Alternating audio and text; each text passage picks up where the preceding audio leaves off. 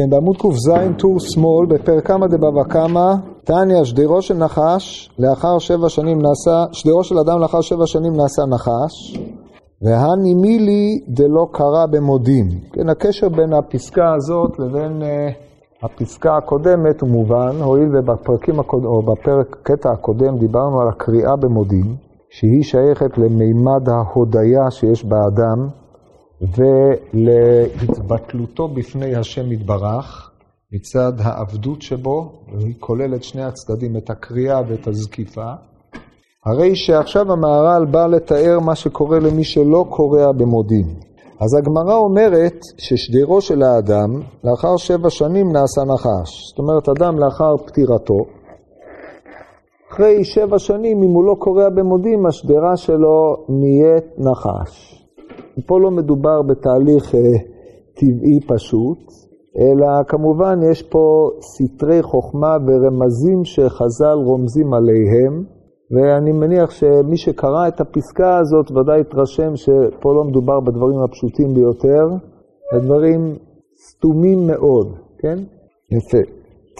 אומר המהר"ל בדבר זה, כי הנחש היה הולך בקומה זקופה, שהיה מלך בחיות, ונטל השם יתברך זקיפה שהיה לו מתחילה, מפני כי היה מייסית האדם, עד שהיה מין וכופר בעיקר לגמרי, כן? עד שהיה אדם מין, כמו שאומרת הגמרא במסכת סנהדרין, שהאדם הראשון מין היה, מושך בעורלתו היה, וכופר בעיקר.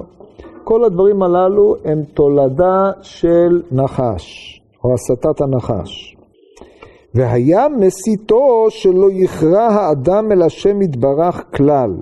ולכך כאשר נתקלל נחש, הנחש, קללה שלו על גחונך תלך, שיהיה בטל זקיפה שלו. ולכך מי שאינו קורע לפני השם יתברך נעשה גם כן שדירו של, שלו נחש, שבטל זקיפתו בשביל זה. ודווקא שדירו שלו, מפני כי זקיפת האדם היא בשדירו שלו, ולכך שדירו שלו נעשה נחש. שגם הנחש, בשביל שהיה מסית האדם, שלא יהיה נכנע אל השם יתברך ולא יכרע לפניו, נתקלל בשביל זה על גחונך תלך, שילך שלא בזקיפה. אז עד כאן החלק הראשון. עכשיו הוא מעמיק את החלק הזה. ויש לך לדעת כי ראוי האדם שיהיה נחש כאשר לא קרא במודים. וזה כי האדם יש לו שייכות אל הנחש. שאם לא היה לאדם שייכות אל הנחש, לא התחבר הנחש של אדם להיות מסית אותו, ולא היה בא הנחש על חווה. הוא ראיה לזה שיש לאדם שייכות אל נחש, כי אדם היה מלך על התחתונים, וכן נחש היה מלך בחיות בתחתונים קודם שנתקלל, והיה האדם בלבד הולך בקומה זקופה. וגם הנחש היה הולך בקומה זקופה קודם שנתקלל, וכך אמרו במסכת סוטה, אמר הקדוש ברוך הוא, אני אמרתי, הנחש יהיה מלך על כל בהמה וחיה, אתה ארור מכל בהמה וחיה. אני אמרתי שילך בקומה זקופה על גחונך תלך, הוא אמר אהרוג אדם ואשא את חווה, לפיכך ואיבה אשית. הרי שהיו דומים עד שהיה רוצה לישא חווה, ודבר זה קודם קללה שהנחש יש לו דמיון וקירוב אל האדם, והאדם אל הנחש. זאת כאן מה שאנחנו צריכים לענייננו כדי להתחיל להסביר מה שקורה כאן.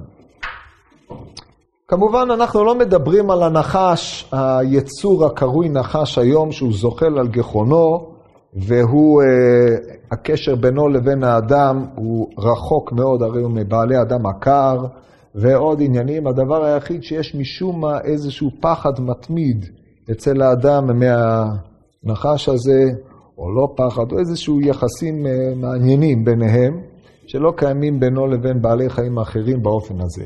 אז על זה אנחנו לא מדברים.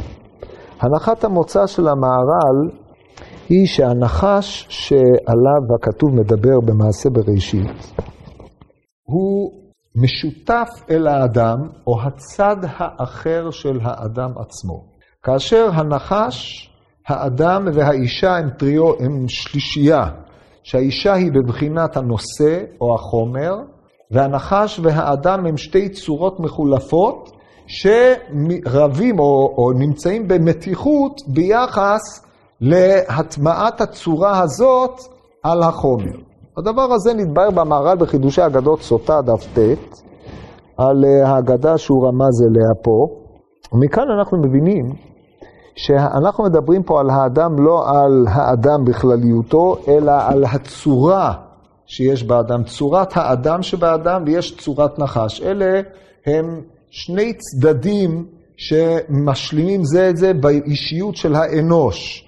יש בחינת האדם, שהיא בחינת החוכמה, ויש בחינה אחרת שהיא בחינת הנחש, שהיא בחינת ההשתוקקות, התאווה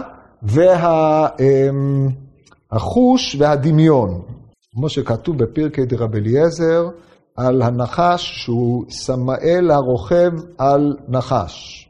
סמאל זה כוח הדמיון, בהקשרים מסוימים, כן, בהקשרים אחרים זה משהו אחר, והנחש זה כוח החוש. והכוחות הללו הם כוחות חיוביים ביותר, אלא במק... רק אם הם כפופים וקוראים עצמם בפני השם יתברך. אז הם כוחות עצומים. מאידך גיסא, כאשר הם נוקטים חירות לעצמם, אז הם מעלימים את הנוכחות האלוקית, והם נעשים מלך בתחתונים ומשעבדים כל בהמה חיה ועוף, שזה שאר הכוחות בבריאה, כדי להוציא לפועל את דמיונם. נקרא סיטרא אחרא, או הצד האחר בעברית. סמאל זה הצד האחר של כוחות הקדושה. זה הנחש לעניין הטקסט הזה, כן? עכשיו, כמובן, הקדוש ברוך הוא טבע בעולמו את שני הכוחות הללו, את כוח האדם שבאדם, כוח החוכמה על כללות אפיונו של האדם, שכאשר הוא מחובר אל האישה, שהם כוחות הגופניים, הוא משלים את שיעור הקומה בצורה שלמה. ומאידך גיסא יש את הכוח האחר, כאשר הכוח הדמיוני משתלט על כוח האדם והופך אותו להיות משועבד לו, הרי שהחוכמה הזאת נעשית כופרת בעיקר. מעלימה, עושה את עצמו מלך בתחתונים כאילו אין יותר מלכים. זה מה שהנחש מסית את האדם להיות כופר בעיקר. עכשיו כמובן, הנחש היו לו יכול, היה יכול להיות אה, שימושים אחרים, כמו שאומרת הגמרא במסכת סנהדרין, נחש שמש שני, היה שמש גדול, או חטאו של האדם איבד לו שני שמשים גדולים, וזה הנחש ועוד איזה משהו שם, אבל מכל מקום, יש פה מתח על השליטה של, אה, שליטת מה שקרוי האנוש. זה הלב של העניין, זה הרעיון הזה. הרעיון הזה הוא כבר נתבהר בקדמונים. זאת אומרת, כמובן, כל מי שדיבר על זה, דיבר על זה ברמז, לא אמר את זה דברים מפורשים. אתם יכולים לקרוא במורה נבוכים, בחלק א', פרק ב', בתיאור חטא אדם הראשון, ובפרק ב', בחלק ב', פרק ל', גם שם הרמב"ם חוזר על זה. וככה נתבהר באופנים אחרים, בספרות אחרת, אבל מכל מקום הכל חוזר לאותו עניין. הנחש והאדם, שניהם הם שני צדדים של אה, אישיות שלמה. עכשיו, מה קרה? כאשר חטא האדם, הנחש מתקלל והוא נעשה מתקלל, והקדוש ברוך הוא אמר, על גחונך תלך ועפר תאכל כל ימי חייך, ואיבה אשית בינך ובין האישה ובין זרעך ובין זרעה, הוא ישופך ראש ואתה תשופנו עקב, זאת אומרת לעולם יש מתח בין האדם לנחש. הנחש שנעשה, שנתבטלה ממנו הזקיפה, הזקיפה הזאת זה היותו מלך. אנחנו לא מדברים על הנחש שמצוי בגן חיות או לא מצוי, או מצוי בין הכתלים, בין הגדרות, כמו שאומרת הגמרא, אלא, או כמו שאנחנו רואים במציאות, או אנחנו מקווים לא לראות במציאות, אלא הנחש שאנחנו מדברים עליו זה עדיין אותו כוח שקיים באדם, שבשעה שהוא מתקלל, הוא ירד ממלכותו, והוא לא מפסיק להטריד את האדם. אם האדם מתגבר עליו בכוח האדם שבו, אז האדם לא נעשה נחש, אבל אם האדם לא מתגבר על הכוח הזה, לא קורע במודים, אז סופו ששדירו נעשה נחש. זה הרעיון של הקטע, אחרי זה אנחנו נראה, נחזור עליו ונסביר קטע-קטע, אבל שתבינו בגדול את הלך הרוח של הקטע הזה. כאשר הקריאה במודים היא ההכרה הברורה שיש לאדם, שהוא בטל אל השם יתברך, שכוחותיו הם ממנו. לכן אנחנו מדברים בבחינת הקריאה. הקריאה היא ביטול זקיפות הקומה, והמהר"ל מדבר בכמה מקומות על זקיפות הקומה של האדם שהוא מייחד אותו משאר בעלי החיים. כאשר זקיפות הקומה היא מעמד המלך שבאדם. כל השאר הולכים כפופים האדם זקוף. אבל הזקיפות הזאת היא צריכה להיות זקיפות שהיא עצמה כפופה למי שהעניק לו את אותה זקיפות. מי שהעמיד אותו מלך בתחתונים, לכן הזקיפות הזאת היא צריכה להיות זקיפות שנכרעת או קורעת לפני השם יתברך, וחוזרת ונזקפת מכוחו של השם יתברך.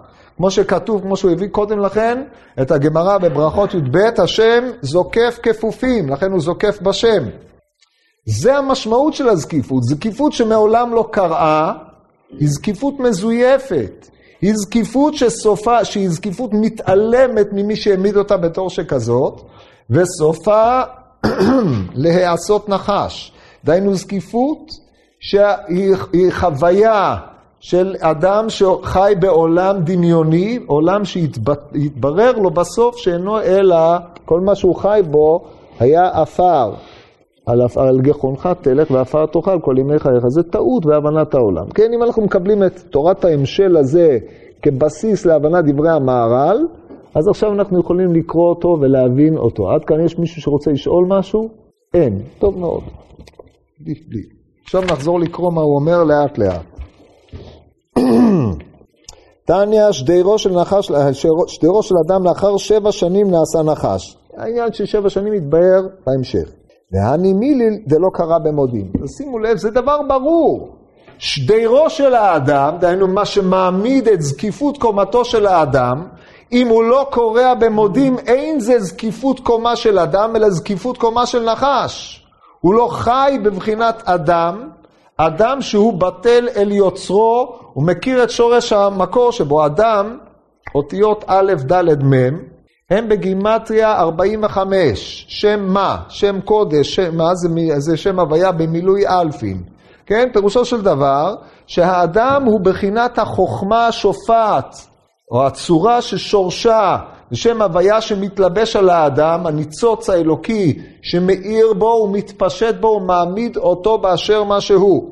הכוח הזה הוא כוח שניתן לאני שבאדם בחירה אם להשתמש בו או להכיר בשורשו, או להתכחש, להשתמש בכוח הזה ולהכפיף אותו לכוחות אחרים שקיימים בנפש של האדם, כאשר הכוח החזק האחר, שהוא לעומתי לכוח הזה, הרי הוא כוח הדמיון. עכשיו, כוח הדמיון הוא איננו רק האפשרות לשבת ולחלום חלומות, כוח הדמיון הוא אחד הכוחות המקיפים ביותר שיש לאדם, שהאדם חווה בו את העולם. רוב החוויות של האדם הן בכוח הדמיון שלו, זה הכוח שהוא מצייר לפניו מה שקיים, כוח השאיפות שלו שמתרקמות אה, ממנו על ידי תרי סרסורי דאבירה, וכן הלאה על זה הדרך, כאשר אחד הבסיסים של כוח הדמיון זה כוח החוש, שהוא מעורר אצלו את הדמיון, דמיון אה, ברמות התאוות, כאשר זה התאווה הגופנית על צדדיה השונים, ולאחר מכן זה תאוות השלטון וכוח הקנאה, מה שקרוי בלב, ודמיונות אחרים ביחס לשלטון העולם, שזה ענייני עבודה זרה ודומה. הם קיימים בשלושה ממדים, על כולם מנצח כוח הדמיון בנפש, כאשר הכוח הלעומתי החזק מכולם, כנגד זה, זה יראת שמיים, או יראת השם. והיא הוא כוח חזק מאוד, מחד גיסא, וכוח חלוש מאוד. אמרו, הכל בידי שמיים, חוץ מיראת שמיים. זה אדם צריך לפתח בעצמו. אבל יראת שמיים היא מה שעומד, מה שאחד הביטויים החזקים שלה זה הקריאה. ויראת שמיים היא הכוח העליון על כל הכוחות שאם אדם מטפח אותו, מעמיד אותו, הוא מקיים את האדם כיצור, כאדם במובן השלם שלו. אז אה, זה המודל בכללו. עכשיו נראה איך הדבר הולך ומתפרט. אומר המהר"ל, הנחש היה הולך בקומה זקופה שהיה מלך בחיות. כמו שאמרנו, החיות הם שלל הכוחות שקיימים בעולם, חיות שונות, כל חיה יש לה תואר, פרק שירה ועוד, ולא נאריך. הנחש שהולך הוא מלך בכוחות, הוא משתמש, ידע להשתמש בכוחות הללו, להנהיג אותם כדי לבנות את העולם שלו. כמו שאמרנו, הנחש הוא דבר נצרך. מצד אחד הוא היעדר של החוכמה, אבל הוא יכול להיות משלים לחוכמה, הכל תלוי אם אנחנו מאמתים אותם או לא מאמתים אותם זה עם זה. אז הקדוש ברוך הוא ברא אותו תחילה בתור מלך בחיות, והרי כתוב, ברצות השם דרכי איש, גם אויביו ישלים עמו. ואז מה יקרה? האויבים שלו, ברגע שהם ישלימו עמו, הם מחזקים אותו עשרת מונים. כמו שידוע שהכוח היצרי באדם, או במונחים החסידיים, בספרות של אה, אדמו"ר הזקן, הנפש הבהמית שיש באדם, שהיא בעצם כלל האישיות של האדם, העוצמות שיש בה היא בחינת אש, כאשר הנפש האלוקית, אני יוצא מתוך נקודת ההנחה שאתם מכירים את המושגים האלה. יש מישהו שלא יודע על מה אני מדבר? אהה. טוב, אה, האדם בכללותו אה, מחולק ל... טוב, אז לא, לא, לא, לא נדבר על מושגים, אני לא... טוב, בקצרה מה שקורה זה שבאדם יש חלק אלוה ממעל נתון בו. כי חלק השם עמו יעקב חלק לנחלתו, חלק אלוה ממעל נקראת הנפש האלוקית, היא מדומה לבחינת מים, כי היא נקודת החוכמה, והנפש של האדם בכללותה על כל מרכיביה, מאווייה וכן הלאה, היא הנפש הבהמית. בספרות ליטאית, אחד קרוי רוח, אחד קרוי נפש. הנפש האלוקית היא בחינת מים, הנפש הבהמית היא בחינת אש, בוערת, היא רותחת. וכאשר היא אה, נרתמת כל כולה לעבודת השם, היא מעלה, היא מגיעה למעלה גבוהה יותר ממעלת הנפש האלוקית. זה, ה... זה הטענה שמונחת ביסוד דברי האדמו"ר הזקן בכמה מהתורות שלו, וזה התועלת של האדם שהוא בא לעולם, שהוא מקדם את אה, חלק אלוה ממעל שלו בעבודתו למעלה מאיפה שהוא היה. כן, אנחנו נחזור לענייננו, גם הכוח הדמיוני הזה, יש בו עוצמות שלא קיימות בהיבט של האדם שבאדם, שהוא על מי מנוחות, הולך בנחת, והשימוש בכוח הדמיון, שבחינת גם אויביו ישלים עמו, הם מקדמים אותו הרבה יותר למעלה. עכשיו נחזור לדברי המהר"ל, אומר ככה, כמו שאמרו זיכרונם לברכה במסכת סנדין, היה מסיתו שלא יכרע האדם אל השם יתברך כלל. זאת אומרת, הפיתוי שהוא פיתה את האדם, כמו שאתם יודעים, מעולם לא דיבר הנחש עם האדם. עם מי הוא דיבר? עם חווה. כבר עמד על זה הרמב"ם במורה באלף בית, הוא רומז לזה, אבל ענייננו, הפיתוי שהוא פיתה את האדם, דהיינו הסרת הכוח של האדם מן השליטה והכפפתו לכוחו של נחש, זה הפיתוי. המהר"ל מתרגם את זה לכך שהוא מפתה אותו ומסית אותו שלא יכרע האדם אל השם יתברך כלל. דהיינו שהוא יהיה המלך בעצמו. העולם שלו הוא עולם נטול אלוקים, או שהוא כופף את האלוקים שבעולם, האלוהים שבעולם שלו, אלוהים שהוא המציא. כמו שאריסטו המציא את אלוהים כדי להסביר את העולם. וככה ניסח את זה דקארט במכתבים אל ארנו, לא משנה עכשיו, רק שתבינו שכבר הרגישו הגויים בזה שהוא רמאי, בקיצור, לא... המציא את אלוהים כדי להסביר את העולם, ולכן באמת אפשר היה להוציא אותו מתוך המערכת אחרי כמה דורות, ו... אה, טוב. ולכן כאשר נתקלל הנחש, קללה שלו על גחונך תלך, שיהיה בטל זקיפה שלו. כי הזקיפה שלו ניתנה לו מן הקדוש ברוך הוא, בכדי שהוא יגלם את העובדה שהוא מלך בתחתונים ושיש מלך בעליונים. שימוש בכוח שלו בכדי להיבטל אל השם יתברך, אבל ברגע שהוא ישתמש בזקיפה הזאת שלו בכדי לבטל את מציאות השם, כביכול, בעולם, או גילויו של השם בעולם, היא נתלה ממנו. הוא הפך להיות מהלך על גחונו, איבד את בחינת המלך שבו. מה הוא עושה מכאן ואילך? הוא מטריד את המלך האחר עד כדי השתלטות על המלך האחר, והפיכת זקיפתו של המלך האחר, הלא הוא האדם, למעין זקיפה שהייתה לנחש. איך? על ידי זה שעלה לא קורע. הרעיון מובן? מובן. אז זה מה שהוא כותב. ולכן מי שאינו קורע לפני השם יתברך, נעשה גם כן שדירו שלו, שזה כוח הזקיפה שלו, נחש שבטל זקיפתו בשביל זה. מתי הוא בטל? אחרי שהוא ימות.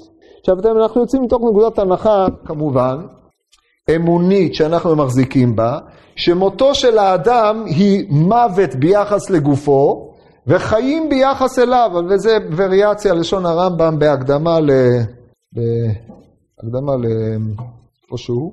ששם כתוב על משה רבינו שהיה מיתה ביחס אלינו וחיים ביחס אליו שנתעלה, על משה רבינו. אז אותו דבר, כל אדם שמת, זה משיל את מה שקרוי משחה דחיביה, הלא הוא אור הנחש מעליו, דהיינו את כל הצדדים הגשמיים שלו, ואז האדם שבו מתגלה ביפי תפארתו, בשפעתו, בזקיפתו המלאה, זה בחינת האדם באמת. אלא מה? במה דברים אמורים כאשר זקיפתו גם בחיי חיותו הייתה זקיפת אדם?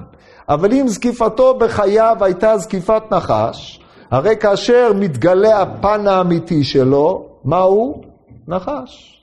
ונחש עפר לחמו, הוא לא זוכה לשום דבר. עד כאן ברור? אז זה ההמשל השני. עכשיו תראו איך זה כתוב. ודווקא שדירו שלו, של האדם, נעשה נחש מפני כי זקיפת האדם היא בשדירו שלו. אמרנו זקיפת האדם זה מבחינת המלך שבו. ולכך שדירו שלו נעשה נחש, שגם הנחש בשביל שהיה מסית האדם, שלא יהיה נכנע אל השם יתברך ולא יכרע לפניו, נתקלל בשביל זה על גחונך תלך, שילך שלו בזקיפה. אשר על כן אם האדם הוסת על ידי אותו נחש, אז הוא עצמו נהיה נחש. אז גם הוא מתקלל, אלא שהקללה שלו היא במקום שהאדם שבו צריך לבוא לידי ביטוי, וזה כשהוא ימות.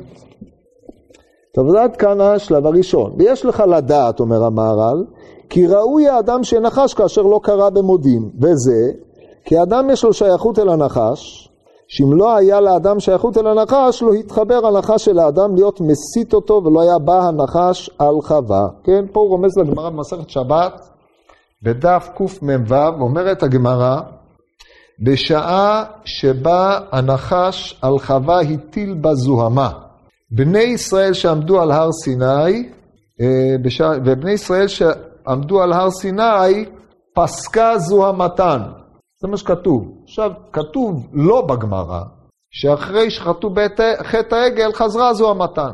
כי אנחנו רואים שעם כל מה שאמרנו בהר סיני, אנחנו לא שונים יותר מדי מאנשים אחרים מבחינת ההתנהגות, והנחש עדיין, אה, זה מה שכתוב, אבל זה לא מופיע בגמרא. זה מה שהגמרא אומרת, פסקה זו המתן, בשמיעת אנוכי ולא יהיה, זה נכון לאומה, זה לא נכון לפרטים, קצרה. אומר אם כן המהר"ל, שהנחש הזה יש לו שייכות אל האדם. אז כמו שאתם רואים, שיטת הטיעון שלו היא על דרך השלילה. אם לא היה לו, אז הוא לא היה מסית, הוא לא היה בעל חווה, לא היה לו שום זיקה אל האדם. הוא לא הסביר מה הצד החיובי, הוא רק הסביר את הצד השלילי. פירושו של דבר שבוודאי הוא והאדם הם בעצם שני צדדים של אותו מטבע. את זה הוא לא טרח להסביר, אבל בשביל זה אני משלים לכם את זה, שזה נגזר באופן ברור ממה שהוא כותב. כן, אז הוא אומר, אמ, הוא ראיה לזה שיש לאדם שייכות על הנחש, כי אדם היה מלך על התחתונים, וכן נחש היה מלך בחיות התחתונים קודם שנתקלל. שימו לב, אצל האדם כתוב מלך בתחתונים, ואצל הנחש בחיות התחתונים. עכשיו ידוע שאין שני מלכים משמשים בכתר אחד. אז איך יכול להיות ששניהם היו מלכים על אותו דבר? הוא על החיות והוא על התחתונים בכלל. אז אתה לא צריך הרבה דמיון כדי להבין שזה שני צדדים של אותו מלך. יש מלכות שניתנה לאדם על כוחותיו, והוא מלך על החיות, דהיינו על הכוחות של הנפש, והאדם מלך על התחתונים בכללו, אלא אם כן, הנחש השתלט גם עליו והכפיף אותו אל מלכותו של הנחש, ואז הוא נעשה נחש. אמר הקדוש, וכן אמרו מסכת סוטה, אמר הקדוש ברוך הוא, אני אמרתי הנחה שיהיה מלך על כל בהמה וחיה, דהיינו הוא ישלוט על הכוחות של האדם, אמרנו זה כוח הדמיון שהוא מפעיל את כוחות האדם באשר הם, הוא המוציא אותם אל הכוח, ולכן הוא בבחינת מלך עליהם, אבל מה עשה הנחש? אני אמרתי שלא אמר, אה, הוא אמר אהרוג את האדם ואשא את חווה, לפיכך ואיבה אשית אז יוצא שהאדם נמצא כל הזמן במאבק פנימי. זאת אומרת, כל עוד הוא במאבק פנימי הוא אדם עדיין במצב טוב, יש כאלה שכבר אינם במאבק, אבל לאבה אשית, בינך ובין האישה ובין זרעך ובין זרעה, אז זה המאבק הפנימי שיש באדם בין הכוחות השונים שיש בו. אמ, כן, לפיכך אמר באיבה אשית, עד שהיו דומים, עד שהיה רוצה לישא חווה. ודבר זה קודם קללה, שהנחש יש לו דמיון וקירוב אל האדם, והאדם אל נחש. הרי אם לנחש יש דמיון וקירוב אל האדם, אותה נקודת דמיון וקירוב שיש לנחש של האדם היא עצמה הדמיון של האדם אל הנחש, אז למה הוא צריך להגיד את שני הצדדים? זה דומה לזה, וזה דומה לזה. כל דומה הוא שוויון בצד מה, כמו שהגבילו הקדמונים. אז השוויון מניח זהות של שני הצדדים. המהר"ל פה טוען לדמיון כפול. האדם דומה לנחש, והנחש דומה לאדם. דבר מעורר עניין. זאת אומרת, האדם זקוק, או הכוח האנושי, או כוח האדם שבאדם, יש בו דמיון אל נחש, יש בו נקודת שיתוף איתו. וכוח הנחש, יש לו נקודת שיתוף עם האדם. אבל הם שתי, הם יכולים להיעמד מאוחדים מחמת השיתוף שלהם, והם יכולים להיות נבדלים זה מזה, כאשר כל אחד מדגיש את האפיון שלו. יכול להיות שאחד ישלוט על השני, או יכול להיות שהשני יכפיף את הראשון אליו. כאשר הם מתאחדים השולט או הנחש, אז האדם הוא נחש, זה נחש שבא על חווה, כן? אז, אז היצור העומד בפניך הוא נחש ששולט על חווה. כאשר האדם מכפיף את הנחש אליו, אז הוא שמש גדול שהיה לו לאדם. אומר המהר"ל, וכאשר מת האדם, שדירתו של האדם נעשה נחש, וכאשר האדם היה חי והוא היה נחשב מלך בעולם, כאשר ידוע, ראוי לו הזקיפה. אבל כאשר מת האדם הוא בטל מלכותו, והוא קרוב עתה אל הנחש שבטל מלכותו גם כן. לפיכך אחר שבע שנים שנתרחק ממדרגה שלו שהיה מלך, כאשר היה חי, ואז שדרו שלו נעשה נחש. זאת אומרת, במות אדם נתבטל הזקיפה שלו, כוח העמידה שלו, אז הוא נעשה נחש. עכשיו, האם מדובר פה כאשר אדם מת פיזית או לא מת פיזית? לא ברור, אבל מכל מקום, מיתתו של האדם זה כאשר האדם מאבד את מדרגת האדם שלו לגמרי. כמו רשאים בחייהם, קרויים מתים. אז כאשר הוא מת, מאבד את המלכות שלו לחלוטין. או שהוא מת פיזית, או כאשר הוא מת מיתה רוחנית עד שהוא קרוי רשע. שרש... כמו שאמרנו, שהם בחייהם קרויים מתים, אז הוא מאבד את הזקיפה שלו והוא נעשה כולו נחש. כן, הוא, אמ, כמו שכתוב על נחש עפר לחמו, ניזון כל כולו מענייני העולם הזה ומנותק לחלוטין מבוראו. כן. שבע שנים זה מספר טיפולוגי, שבע זה ביטוי של הרחקה מדבר, או שבע זה יחידה שלמה שזה תהליך עד מדרגת שבע שנים, אז הוא מנותק לגמרי. אז אפשר היה לפרש את זה או על המיטה ממש אחרי מותו, כמו שאמרנו קודם, אפשר היה לפרש את זה גם על, גם כן בהיבט ההמשלי על רשעים בחייהם. כל דבר בעולם בשלבים. עכשיו, אני לא יודע, כיוון שהקטע סתום, הוא מניח אה, מקום, אה, אפשרויות שונות, אז אני אה, הצעתי את שתי האפשרויות, אני לא יודע. שבע שנים, שנ, שנה זה יחידה, זה מחזור. אני לא יודע, אם זה כשאדם הוא חי, אז זה יותר מובן, כן? זה לא צריך להיות שבע שנים דווקא, אבל שבע שנים זה כביכול שבע מדרגות, שאדם צריך לרדת עד סילוקו ממדרגתו לחלוטין. אז אם זה נכון בחייו, יש שבע שלבים שאדם יורד, אז uh, הוא הדין לגבי מותו. מה התוכן בדיוק? אתם רואים, זה לא מוסבר, אין לי מה להוסיף על זה ואני לא, לא יודע. Um, כי הדמיון שיש לאדם לנחש העיקר הוא השדרה, כי אין דבר שהוא בזקיפה כמו השדרה. בדבר זה היה אדם דומה לנחש, שאין נברא שהלך בזקיפה, רק אדם ונחש, מפני שהיו שני מלכים. לפיכך כאשר מת אדם ואין ראוי לו עד הזקיפה, נעשה השדרה שלו נחש. וזה כאשר לא קרה במודים. כי ההבדל אשר בין שניהם, דהיינו בין האדם שקרא לאדם שלא קרא הוא, כי האדם אף על גף שהוא בקומה זקופה, והוא דומה למלך, מקבל את השם יתברך עליו לאלוה, וקורע לפני מלכו, ומבטל מלכותו מפניו. לפיכך דווקא דלא קרא במודים, שאז דומה לנחש שהיה מלך, שמה עשה? לא קיבל. לא זו בלבד שלא קיבל, אלא הנחש, הוא הסית את האדם עד שהוא נהיה מין וכופר בעיקר, או בניסוח יותר קיצוני, הפך את האדם לנחש. זה המבוקש פה. אבל אם קרה, אין כאן דמיון. שלא אל נחש. שהרי ביטל מלכותו וזקיפתו אל השם יתברך, וקרא לפניו כעבד לפני אדונו, ולא היה לו שום מלכות שיתבטל אחר מותו עד שיהיה נחש. מלכות שתתבטל עד שיהיה נחש, זה רק מי שלא מכיר בשורש המלכות שלו. אבל מי שהמלכות שלו, הוא מכיר שכל עצמה לא באה לו אלא מן השם יתברך, ואדרבה, ביטול מלכותו בפני השם יתברך היא זו שמעמידה את זקיפתו ואת מלכותו, הרי ממילא היא לא תתבטל אף פעם, תמיד עומדת וקיימת. אבל מלכות שמכחישה את השורש שמעמיד אותה בתורת שכזאת, אם כן, זקיפותו של אותו מי שמתכחש לשורש שלו הוא כזקיפותו של הנחש שנתבטל ממנו. ולכן הוא נעשה נחש. נעשה נחש פירושו של דבר שתתבטל ממנו אפיון המלכות שלו. אם לאחר מותו כמו שביארנו קודם, אם בחייו כמו שביארנו אחר כך. לפיכך אמר כי חוט השדרה עכשיו הוא עובר, במקום לדבר על השדרה, הוא עובר לדבר על החוט. מה מיוחד בחוט השדרה? חוט השדרה זה מה שמקיים את החיבור של הזקיפה של האדם, זה כל מערכת העצבים שם. חוט השדרה מן האדם, אשר הוא זקיפותו של האדם, נעשה נחש מצד ההיקש הזה, שזה מה שמעמיד את האדם להיותו מה שהוא, כמו שדיברנו. עכשיו הוא מפליג יותר. ויש לך עוד להבין בעמקי החוכמה. משמע שעד עכשיו רק הבנו בעמקי החוכמה, עכשיו צריך להעמיק עוד יותר בעמקי החוכמה.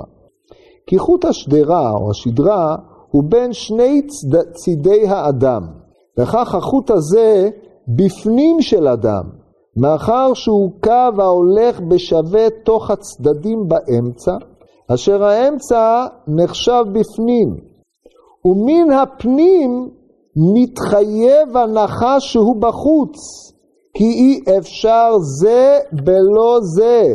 ראיתם לאן הנחש הגיע כבר עכשיו? עכשיו מה קורה? כל אדם, יש בו שני צדדים, יש בו פנים וחוץ. והפנים שלו מבחין בין שני צדדים שיש בו, צד ימין וצד שמאל, האמצע מחייב שני צדדים, או אמצע מחייב פנים וחוץ, כן? יש לנו שני עניינים. כאשר הוא אומר פה שני צדדים, זה יכול להיות ימין-שמאל, באותה מידה זה יכול להיות גם אמצע וחוץ לו, שלזה אומר, אומר. ואז מה הוא אומר פה? כן, כי חוט השדרו בין שני צידי האדם, זאת אומרת בין שני צידי האדם הוא באמצע, זה כנראה הכוונה. אמ, כן, הוא משתמש במונחי פנים-חוץ, לא ימין-שמאל, שזה רומז על בחינות אחרות. אמ, נחשב אמצע עוד פעם, בין שני צידי אדם לכך החוט הזה בפנים של אדם, מאחר שהוא קו ההולך בשווה תוך הצדדים, באמצע, אשר האמצע נחשב בפנים, ומן הפנים, שימו לב, משפט מרשים ביותר, ומן הפנים מתחייב הנחש שהוא בחוץ, כי אי אפשר זה בלא זה. זאת אומרת, לא יכול להיות פנים בלי חוץ. ואם הפנים הוא בחינת האדם, הרי החוץ בהכרח הוא בחינת הנחש. אז יוצא שב homo sapien עצמו, דהיינו היצור האנושי, יש שני צדדים, יש אדם ונחש שהם מכינת פנים חוץ, כמו שאנחנו יודעים שבספרות זו או אחרת, כל מערכת החיצונית של האדם מכונה, כמו שאמרנו קודם, האור שלו מישחא דחיביא, דהיינו אור נחש. דהיינו כל החלק החיצוני עכשיו, שיש לו פנים, הוא הנחש. החלק הפנימי שבו השדרה הוא האדם, תראו עד לאן הגיע. אומר המהר"ל, אמ, עד שחוט השדרה הוא בפנים וקרוב אל הנחש. עכשיו, השאלה היא, כמובן לאור הנ"ל, את מי אתה כופף למי? האם החוץ משתמש בפנים כדי לממש את ענייני החוץ שלו, או שהפנים הוא זה שקובע לחוץ מה לעשות, החוץ מתבטל אל הפנים. וכאשר מת האדם ונתבטל צורתו, נעשה נחש מחוט השדרה, כי הם מתקשרים זה בזה לגמרי. והדברים האלו ידועים לבעלי חוכמה. וכמה רנימילי דלא קרא במודים, אבל אם קרא במודים, במה שקרא במודים, מוסר עצמו להשם יתברך, והקריאה הזאת היא קריאה שנעשית בחוץ. אז הוא מבטל את בחינת הנחש שבו, אל השם יתברך, ולכן האדם נשאר בשלמותו. כמו שהתברר מעניין המודים, כי בזה שב ועלול הוא האדם אל העילה. וזה אומר בפרק המפלת, עכשיו הוא חוזר לענייני הקריאה, כי לך תכרע כל ברך, כתוב בפסוק, כי לך תכרע כל ברך, תשבע כל לשון. אומרת הגמור אליך תכרע כל ברך, זה יום המיטה. שנאמר לפניו, יכרעו כל יורדי עפר. תשבע כל לשון, זה יום הלידה, שנאמר נקי כפיים ובר לבב אשר לא נעשה לשווא נפשי, ולא נשבע למרמה. עד כאן דבר זה. כי לכך נקרא יום המיטה קריאה, שאדם בטל חיותו ושב אל העילה. שהקורע יש לו נפילה על ברכיו והוא מוסר עצמו אל אשר קורע אליו, וזה עניין הקריאה במודים. זאת אומרת, יש לנו קריאה שהיא אה, קריאה בעצמות, שבו האדם קורע לפני השם יתברך ומחזיר נשמתו אליו, זה יום המיטה, או כאשר ההוויה האנושית קורעת בפני השם יתברך והרוח תשוב אל האלוהים אשר נתנה, ויש קריאה יומיומית שהיא הקריאה בפני השם יתברך בהיותו בחיים חיותו, שהוא מכיר את הבחינה של יום המיטה. אז הקריאה שאדם קורא הוא בעצם ביטול כאין מיטה בשעה שהוא קורא, אבל מיטה זה לא עיון של האדם והיא אפסותו, אלא אדרבה, היא הכרה בכוח שמעמיד אותו בתור שכזה. אז הוא אומר על הקריאה הזאת, ותשבע כל לשון זה יום הלידה, שהשבועה נקראת קיימה, כשיוולד האדם הוא מקיים, מקוים בעולם, יש לו שבועה וקיום בו יתברך. זאת אומרת, עצם העמדת האדם באשר הוא, זה שבועה. הקדוש ברוך הוא מקיים אותו, הקיום שלו היא השליחות שלו והיא השבועה שלו, הוא לא, לא טורח להסביר את זה פה, זה בחידושי אגדות נידה. אין כאן מקומו. מכל מקום תבין, תדע ותבין כי הקריאה במודים למסור נפשו אל השם יתברך. ושב אל העילה במה שהוא עילתו, ואז ניצול מן הגלגול הזה. איזה גלגול? להיות נחש, ולחזור עוד פעם, ולתקן את הבחינה של הנחש שבו, אז זה מחזור. אדם שקרא במודים, לא צריך לחזור עוד פעם. אדם שלא קרא במודים, נהיה נחש בחייו. אם הוא נהיה נחש בחייו, הוא צריך לתקן את בחינת הנחש שבו על ידי זה שהוא יחזור שוב, ויהיה אדם וכן הלאה, על זה הדרך. זה הרמיזה. כן, טוב, רק נגמור את הפסקה. אמ, אף כי, כי אף כי יש חיבור לאדם אל הנחש, יש חילוק והבדל ביניהם בעולם הזה. מצד שאדם יש לו השבה אל העילה והוא השם יתברך, אבל נחש אין לו שום השבה, אין השבה, אז הוא צריך לחזור להיות עוד פעם אדם כדי שתהיה לו השבה. בפרט בקריאת מוידים שבזה מוסר עצמו להשם יתברך, בזה הוא נבדל מן הנחש, דברים אלו עמוקים בסתרי חוכמה. טוב, המשך הוא די פשוט, אז זה תראו בפעם הבאה.